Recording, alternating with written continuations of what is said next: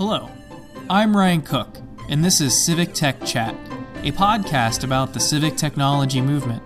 We seek to harness the power technology has to improve the delivery of public services to people everywhere. Mark, thank you so much for joining us here on Civic Tech Chat.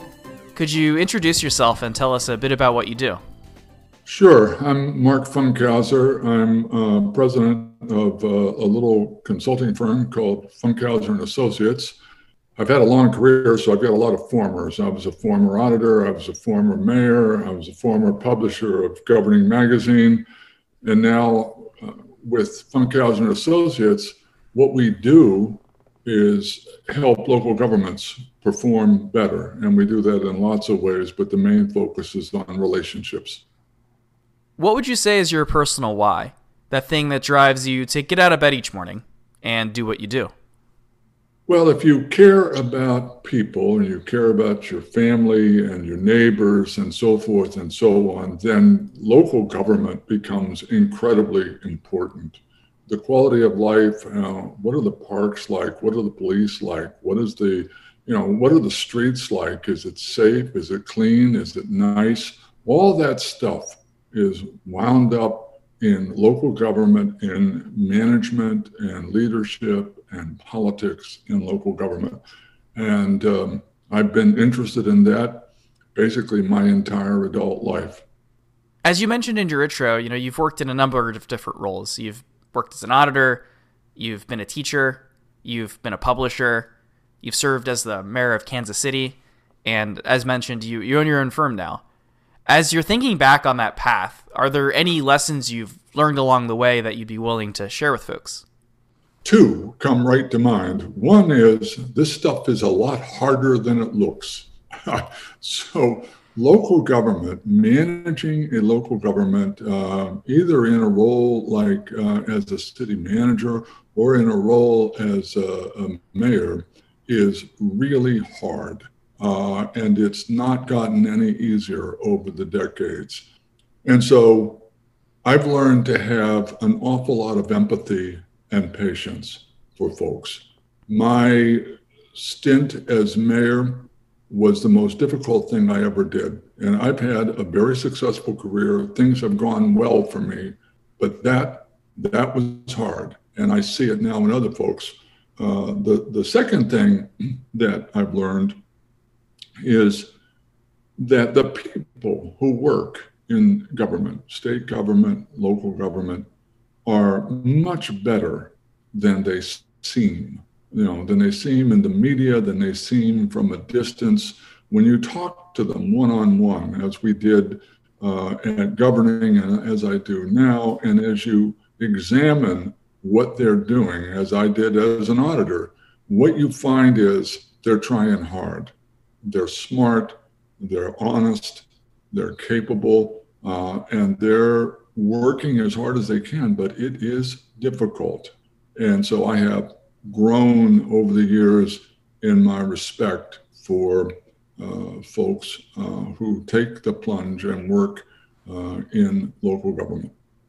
Are there any podcasts, print media, videos, or things on other mediums that you'd recommend to our listeners? I am big for reading books. and so um, I, you know, and the most important book that I've read uh, over the last 10 years uh, just came out recently, uh, 2021, Heather McGhee's The Sum of Us, uh, where she talks about um, race relations in the United States and the history of them and where it has brought us and what she calls the solidarity dividend when we are able to work together. Um, other uh, books that have really influenced me. Uh, Colin Woodard um, did a book, um, American Nations, about the differences among us over uh, our country. And then he did a recent book called Union, which is uh, about the struggle to define the story of America over the last 250 years. And uh, that struggle about the story of America still unfolds, you know, with the 1619 project versus the 70s, 1776 project. That's, that's a current issue. And uh, I'm reading something right now uh, by um, Zeynep uh, Tufekci, uh, Twitter and Tear Gas, which is really interesting, looking at the uh, intersection of uh, social media, protest, and governance uh, in the world today. And I read probably a dozen different newsletters every morning. Uh, and uh, the one that I pay the most attention to is Matt Yglesias' uh, Slow Boring uh, because he's got he cites so many uh, studies and charts and graphs and data that you know it's not just somebody spouting off opinions. There's an awful lot of sort of research behind it. I find it useful. Let's go ahead and segue into our main topic around COVID 19 and its impact on state and local governments. So, for, from your perspective, as, as you've been kind of looking at what's going on in those spaces, uh, what level of impact would you say that we've seen so far on, on those sorts of governments? It's been incredible. It's been off the charts. The 2020 was just, um, you know, an awesome, and not in a good way, year for local government. Because not only did you have the pandemic, uh, and you know, and all that that brought with it, but you had a huge economic disruption and turmoil, and then with the murder of George Floyd, you had the largest social protest movement in the history of the United States, and trying to um, fairly and effectively deliver services in the middle of all that, manage your staff in the middle of all that has just been incredibly challenging. And, and the changes just keep coming one after another after another. We had the most uh, contested and tempestuous election in 2020 that we have had in generations. And elections are administered by secretaries of state at the state level and county and city boards of elections. Those are local um, government having to manage that stuff. So it's just when I listen and talk to folks, you know, it is just overwhelming. And and at this point now, in late May, and of course we had the whole vaccination, mask, no mask, all that, you know, controversy. Uh, many of the local government uh, folks are just uh, tired. They're just worn out by the stress and the stress and the. We've all had a lot of stress, but some of us have not had to manage everybody else's stress too. No, no doubt. Yeah, it's definitely been a difficult year for everybody, and uh, I, I, imagine that uh, this is something that's uh, costs those local governments a considerable amount of revenue coming in to provide services. And I would suspect that there are some folks listening that maybe you're familiar with the idea of like a rainy day fund, whether they've heard it when someone's been running for office uh, in a campaign, something like that. usually gets talked about.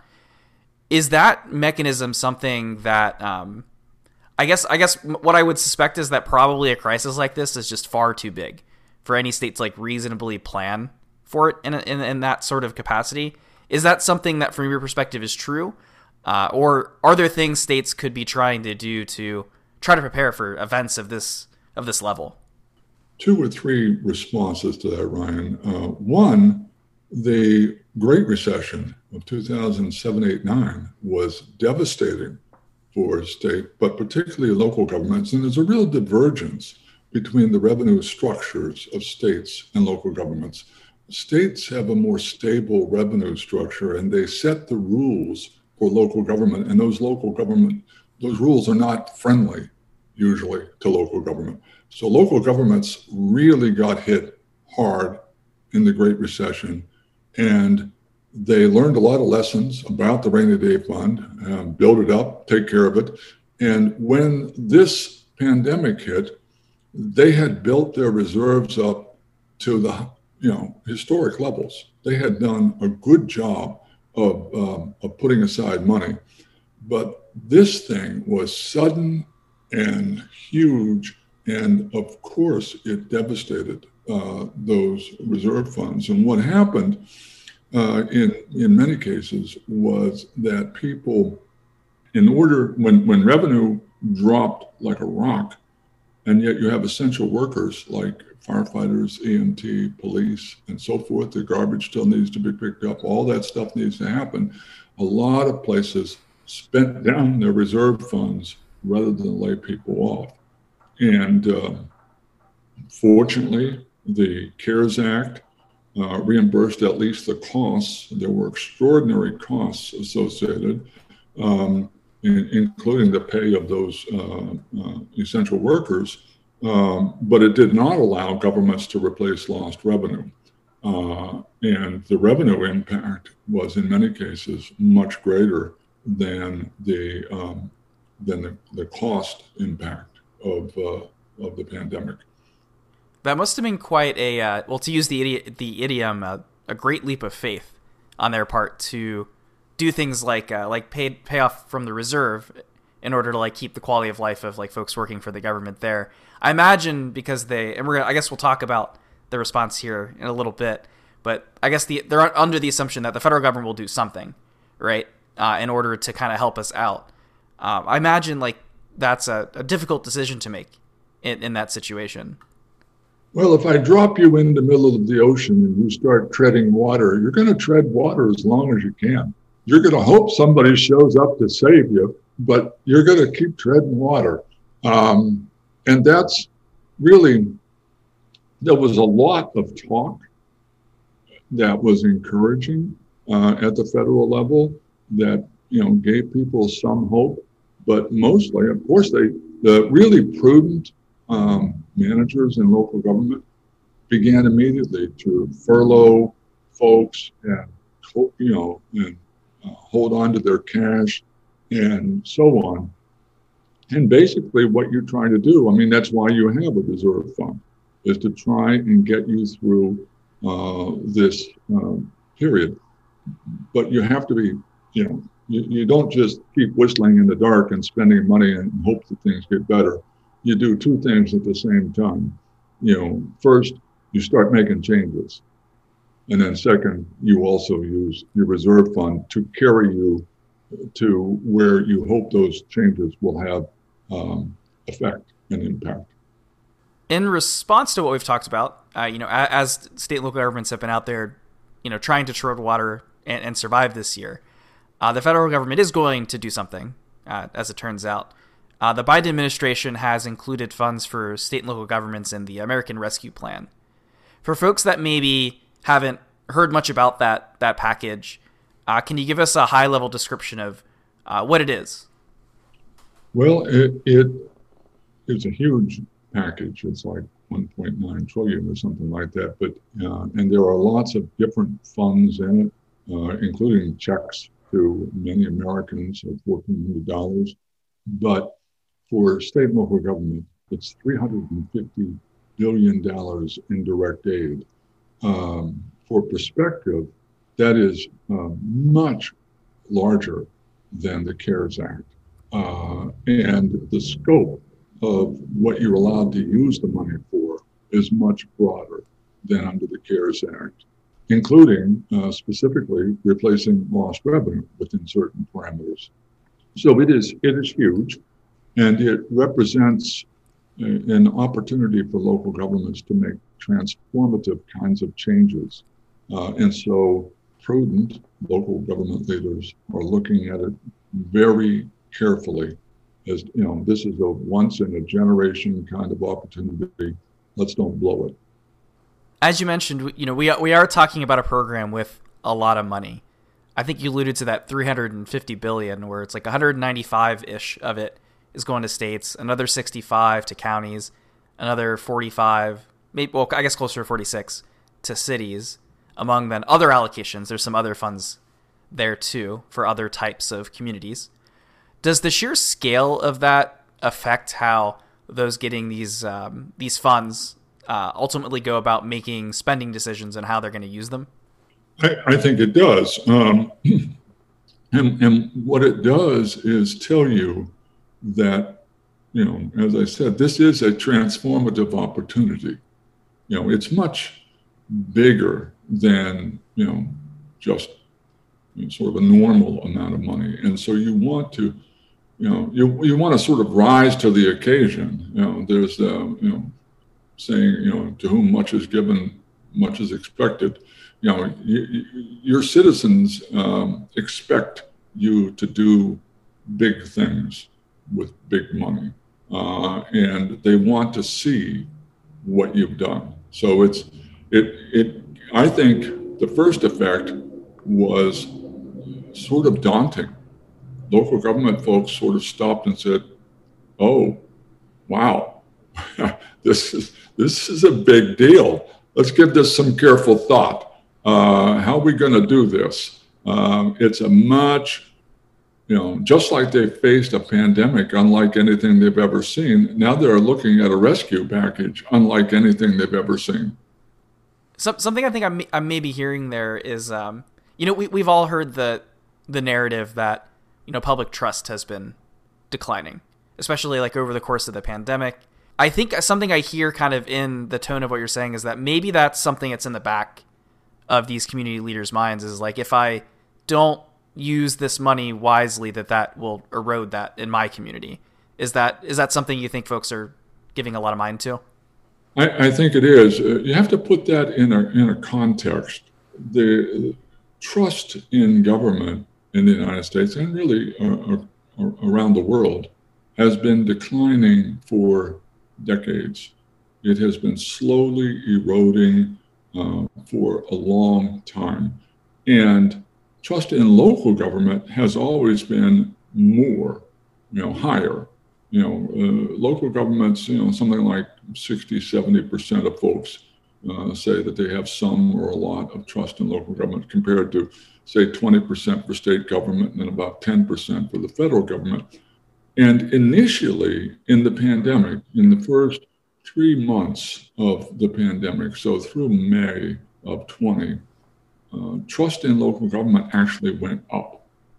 People saw local governments responding in ways that they approved of. And there was maybe a 10 or 20 point uh, increase. Now, with all the controversy over again over the masks, over the vaccine, over everything else, over the election, yes, trust is going back down. And it's doubly difficult because not only is there trust deficit between citizens and their government, but there's a huge trust deficit between citizens and their fellow citizens. You know, so it's you know, in order to engage the community, there has to be a community. You know, and it's really it's when they're they're so fractured and so much antipathy uh, and not just partisanship in the old way, but outright hostility. You know, uh, between members of your community, it makes it really really hard. And so when you put that in the context of where they are now with the American Rescue Plan, local leaders are, yes, they're looking for an opportunity to build credibility and build legitimacy uh, and show people that your local government can make changes that are good for you in the community. Uh, and so they're really focused on engaging community folks carefully around this money. Another influence on how they choose to use it, I imagine, is going to be the the intent that the federal government has. And I believe I saw if you go to like the Treasury website, you can kind of see like what some of the kind of higher level funding objectives for the program are. Those include things like supporting COVID 19 response efforts, replacing lost revenues that support public services and job retention. I think that was something you alluded to just before uh, support for economic stabilization, and addressing public health and economic challenges that have contributed to an unequal pandemic impact. What do these goals tell you and, and others that are observers in the space about how, how the federal government is hoping this money gets spent? I had a certain view uh, when the act was passed about how it would be spent. And I, I, I thought that, for example, those local governments that did spend down reserves would be able to replenish those reserves and do other kinds of things to restore sort of a structural balance uh, to their budget. But when the rules came out, the interim final rules in um, May, May 10th, it became clear that there was a different focus uh, than I would have imagined. Um, and it's uh, got, I think, three components. One is they specifically aren't allowing you to put it back into the reserves. They want the money spent. They want it spent. They want it to. They want it um, to have an impact. So they want to see you do things with the money. Um, the the second thing is is there is a real um, serious, deep focus on social equity. Uh, and so they want you to look at your community through the lens of equity, and they would like to see you spending this money in ways that address uh, inequities. And then the, the, the third thing that came through to me, and, and I sort of seized on this as a former performance auditor, is that there is, a, there is um, an emphasis on performance reporting. So it's not just that they want you to report on the money and sort of show how you spent it so that it's you know spent legally uh, and so on but they want to see an impact. They want you to report um, how you changed lives in the community. And so that's and those are all good things. They want it spent and they want it spent now they want you to look at issues of social equity, and that's incredibly important. Uh, and they want you to report on your performance. Something you mentioned there also stuck out to me, which was that goal around addressing the unequal impact that COVID's had, which I believe also means kind of trying to address systemic problems that lead to that. Uh, for example, you could look at uh, a project in Chicago called Mapping COVID Recovery, it's this really neat thing where you can look at some mapping data that they use, where it shows some inequitable policies and their impacts that likely then also impact COVID. Whether you're looking at like shares of pre-existing health conditions that happen in different parts of the city, that then, um, for folks that aren't familiar with Chicago, geography very much strongly correlates to things like uh, race and socioecon- socioeconomics. So those things have like real impacts then on how COVID hits. So when you see that there's larger infection rates in certain areas of the city, that kind of acts as a bit of a proxy as you're thinking about it. Uh, for other local governments and state governments that are looking to maybe try to address some of those things with these funds, uh, how would you expect them to try and do that as, as they're getting that infusion? So, yes, COVID with the disproportionate uh, death rates uh, for people of color, uh, hugely disproportionate, highlighted uh, underlying trends, inequities throughout our government. Uh, and then with the murder of George Floyd, uh, you know, there was this huge focus on police and the way that police interact with communities of color. But where we went from there is, is that when we began to look at the impact of COVID and the, uh, and the um, police violence against communities of color, we began to see more clearly that throughout our governments, in almost every area of operation of government, we could find um, social inequities in the way we issue permits. In the you know, uh, you see things like where are the heat islands? Where is the asthma? Where all all this kind of stuff. Uh, and, and we've known that there have been, um, you know, what we call the social determinants of health, uh, that there have been uh, disparate impacts on you know, diabetes, asthma, and so forth and so on across all those uh, areas. But we are now focused on this. And we now see this as something that you really have to deal with if you're going to make community better, really, for everybody. So there are two ways that governments need to look at this, I think. Uh, one is that they need to disaggregate data and look at, you know, just what you described in Chicago. Take the data and look at it and disaggregate it across, um, you know, geography, zip code, census tract, as well as, uh, you know, racial and ethnic groups and income groups. And the, and the second thing is you need to talk to people. you need to, you know, if I want, as an older white man, if I want to know how my government impacts uh, a young black woman, I need to ask her. You know, and government needs to be in a position where it's carefully asking all the members of its community. Uh, and of course, when you do that, you find wildly different perceptions and life experiences and so forth and so on. So look at the data and ask the people. And I guess I would add one third thing. Government is rapidly becoming, uh, the workforce is rapidly becoming more diverse. And the diversity is coming, of course, in younger cohorts. You know, so we're, you know, uh, people uh, the, the, the sort of class of folks who work in government who are 25 to 35 years old are more diverse than the 35 to 45 and more diverse still than the 45 to 55 and so on. Listen to those young people and let them bring their whole self to work. Don't ask them to look at the government and carry out their role as if they were a 55 year old white man. Ask them about their own experiences and let them bring their own uh, self into the into the work, and you will you, you will do a better job of being a good government. That uh, that last point you make is is uh, really interesting because that, that also starts to get into the idea of you know what is your workforce culture in in your local government, and uh, you yourself you've you've been you know the chief executive of a, of a municipality, and you probably were thinking about you know what sort of culture am I propagating through my choices, through my actions, that sort of thing, and what what do I want it to be?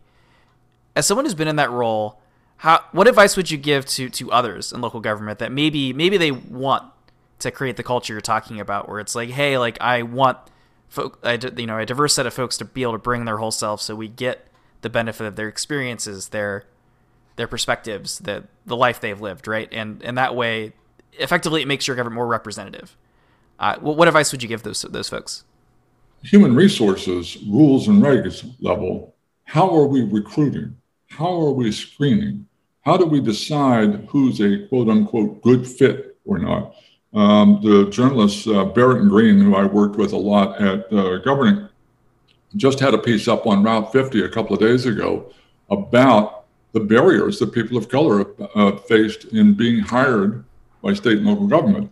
Um, so, what are the barriers, and how how do they impact? And you know, when when people say, "Oh, well, the pool of applicants just isn't uh, isn't right," well, change the pool of applicants. How are you deciding how that is? It requires real effort.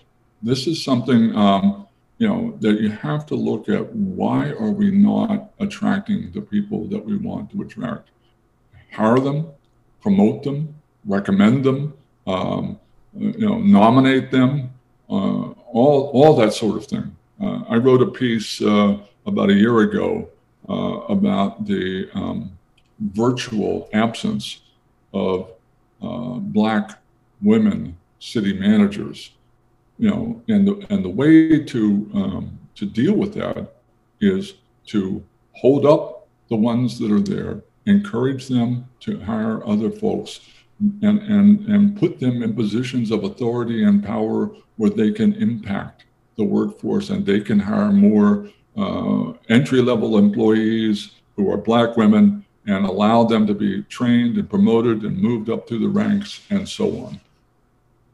Another thing that you had mentioned when we were talking about the uh, COVID relief package is this idea that there's performance reporting and that there's uh, measures that I imagine they're going to be looking to take essentially to try to say, hey, this money I spent, did it have the impact that I'm hoping for?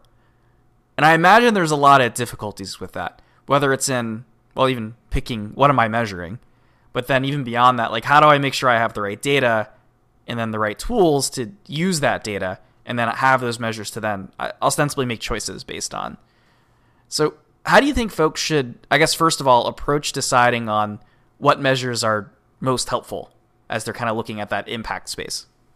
When you're looking, you know, at measures, to me, you don't want to look at like a dozen, you know, uh, or two dozen. You want to hone in on a few. I used to tell people um, there's a couple of measures in Kansas City that really we needed to focus on and that mattered a lot. One was the infant mortality rate. How does the infant mortality rate change in the city by geographic area and by racial and ethnic group? Uh, because it is a sort of a canary in the mine shaft that tells you all kinds of other things.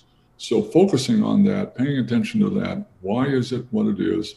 And, and the other was, you know, I, am a huge believer in surveying people and asking people and polling them and looking at social media and what they say and so on and so forth. Uh, and in Kansas City, I uh, did citizen surveys year in and year out as a city auditor and then as the mayor. And one of the most critical questions was how do you rate Kansas City as a place to raise children? Because if people don't think it's a good place to raise children, that's that's an indicator of lots of other problems and it tells you um, a, a, a, good place to. Uh, I, I, actually wrote something when I was at governing called the Stroller Index, you know, which basically said, you know, how many people do you see pushing babies in strollers around your town? Uh, because that tells you if it's a good place to raise a child, it's a good place to be an older person. You know, bad sidewalks are bad for strollers, but they're also bad for your average 80 year old you know, they're bad for people in wheelchairs uh, and with walkers and so on and so forth. So looking at a few critical measures and then going back to what I said earlier, disaggregate the data and ask people. You know, do a lot of different kinds of asking people and listening to people. As a, as one might seek to support the, those measures that you're talking about, there's a lot of infrastructure that, that can happen. Whether we're talking about you know having the technology to, to store information, whether we're talking about having the infrastructure to collect it, uh, maybe it's to have the like folks with around to be able to do the research to like start to like talk to people maybe almost akin to the kind of user research maybe the tech folks that are listening to this might be accustomed to but you know that can apply to government as well. As as you mentioned you know sometimes you just you need to talk to people to figure out how things are impacting them. Uh, in, in your experience what are what are some ways that folks can try to make good choices in order to ensure like that infrastructure is well supported, that the investments are there, so that when it comes time to try to maybe I want to collect some data to do one of these measures, that things are ready for that. Well, you know, you said investment. It is an investment. You know, it, to me, it makes perfect sense to spend five dollars out of every hundred to see how the other ninety-five dollars work. And there are two um, sort of fronts to uh, look at to make sure that that infrastructure is there. Uh, lots of governments have some sort of office of performance improvement or data analysis or something like that uh, near the top of the government, reporting to the mayor or the city manager, something like that. That is a very good thing. You need to have that. That needs to be there, and it needs to have access across all of government. You know, so public works, police, parks, et cetera, et cetera. Um, that sort of, um, you know, New York City at one time was a real leader in that, uh, and that is that's critically important. Uh, but the second thing is, is that you need to have an independent city audit function doing performance auditing. I mean, I believed in that. Uh, you know, I wrote a book called Honest, Competent Government: The Promise of Performance Auditing. You need a third party to look at what you're doing um, and and give you uh, advice and suggestions, confirmation when you're doing it right, criticism when you're doing it wrong. Uh, but you, you know, and, and when you ask citizens in charter reviews and so forth and so on, um, uh, referendums, uh, do they want that? They do. So every every government needs to be sure that independent of the city manager and the mayor, there's a there's an audit function that can look at performance, not just the financial data. We don't want to just not steal the money. We'd actually like to spend it wisely. In adjusting to the constraints of COVID, uh, these governments we've been talking about have also had to learn how to use technical infrastructure in new ways in regards to communication, you know, keeping in touch with their constituents. Are there practices that you've seen out there that you think are working especially well? Yeah, I mean, there's been actually a lot that has worked well. I mean, they they pivoted to virtual meetings almost overnight. Uh, they began to do uh, paperless kind of uh, permitting and so forth, uh, again, almost overnight. Um, they set up um, first uh, COVID testing and so forth sites, then they set up vaccination sites using technology. Um, the Pierce County, Washington, you know, set up a dashboard of like 94 different indicators uh, about how they were spending money, what they were doing, who was getting uh, uh, tested, where the where the COVID was, and so on and so forth. So that's been the, there, there are sort of good news stories across local governments uh, about that, uh, but it has come at a significant cost in terms of stress and effort. Um, I heard today uh, about one government where they, they went to the IT manager to ask them to set up another process, and the person burst into tears. You know, they're just too tired. They're just too much, uh, and so so we've we've done really really well. Uh, many city managers and so forth that I talked to express really surprise and admiration for how agile their government turned out to be. They did things they did not realize they could do, but it's been hard, and we really have to focus now on supporting people, uh, in, in, including you know the ways in which we ask them to come back to the office. You know, those are all going to be real difficult challenges. Do you suspect that there will be any sort of rubber band effect with some of these things as uh, the in person restrictions relax, where there might be this natural inclination to kind of just flip the switch back to how things were before the crisis. If so, do, do you think government should try to push back and try to maintain some of the practices that they've learned? There may be some sort of rubber band effect. No doubt there probably will be but governments will push back. Their employees will put, push back. We're never going back to where we were in the before time. This is, you know, this is new, this is different, and we're going to spend another year or two figuring out what the new normal is, but it's not going to look anything like what it was at uh, the end of 2019. The the tradition on Civic Tech Chat is to have a space toward the tail end of our conversation so that the guests can give us an idea of what we should leave this conversation thinking about. So, Mark, for you and this chat we've had today, what would you say those concluding thoughts are? I think that what I would like to leave people with is how important it is for every single person in a community to have some engagement and involvement with their local government. If you're not an employee, volunteer for a board, serve on, on some commission. But we all have a responsibility and you need so you, you need to be engaged you need to be involved. You can't stand off at a distance and say well yeah that doesn't impact me.